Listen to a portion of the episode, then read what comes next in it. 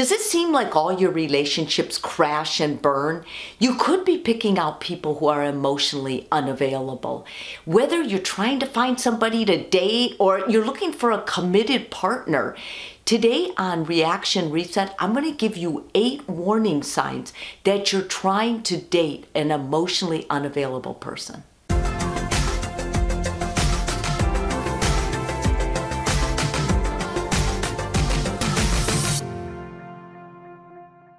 Dating today is especially complex. I mean, there's so many choices. Swipe left, swipe right.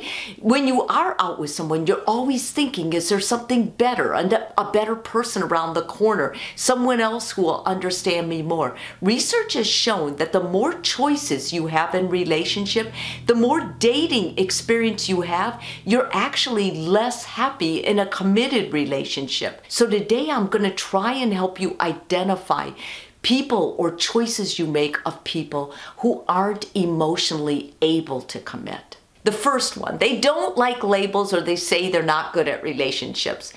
Do not be trapped by this, okay? They're not being vulnerable or sweet. Don't feel bad for them. Don't think you can change them. Don't make them a challenge. Take them at their word. Trust your gut. They're telling you who they are. Believe it. The second warning sign is they keep bringing up the past, particularly past partners. When someone does this, they may be in the sense of a rebound or they're working through issues or feelings they had with a past partner. They're going to actually compare you to their past partner. This person is not ready. The third warning sign is they flirt with everyone. This one needs a lot of attention. They need to be the center of attention. This person also is showing you that they're not real committed because a committed person may flirt sometimes, but they're always going to make you feel most special. Another sign is when this person has a fixation on control. So this person wants to date on their own terms, at their own place, and their own time. Basically, they're going to put you in a box. You can identify these people rather quickly if you watch them, how they handle when plans don't go as planned or things happen that are messy or out of their control. People that are like this, where they need a lot of control, they usually will not handle it well.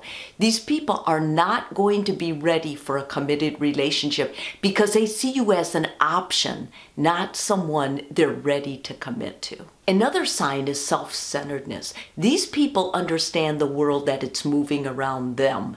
And if they see their world like that, they're talking about themselves, bragging about themselves, believe me, they're going to think you revolve around them too, and you don't. These people many times have low self esteem and they don't feel good about themselves, but they'll, they'll basically show you a different front. They'll show you how successful they are. They'll show, they'll actually tell you how good looking they are. Be aware of this type. A sixth sign is unreasonable anger. These people aren't always upfront with their anger. In fact, they may appear as very charming. So you have to be careful when you see them act with rage or uncontrolled anger that you don't shrug it off or make excuses for it. This kind of a person needs help. A seventh sign is invasiveness. These people try to go too fast. They basically break personal boundaries. They may ask you about sex or about finances way too soon. A good example of this is if you're dating someone for only one or two dates and they're already wanting you to meet their parents. These people are trying to validate themselves with a relationship. The last warning sign is evasiveness, not to be confused with invasiveness.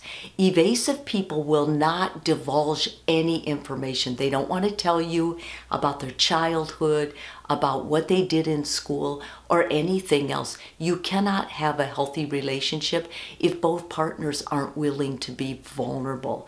So if you run into this, this is not going to be an emotionally available person. It's a good rule of thumb to have solid standards, but not unrealistic expectations. But don't overanalyze everything your date says. It's much better to listen to what they say, look for recurring patterns, in what they say and to always trust your gut. Change your reaction, change your world.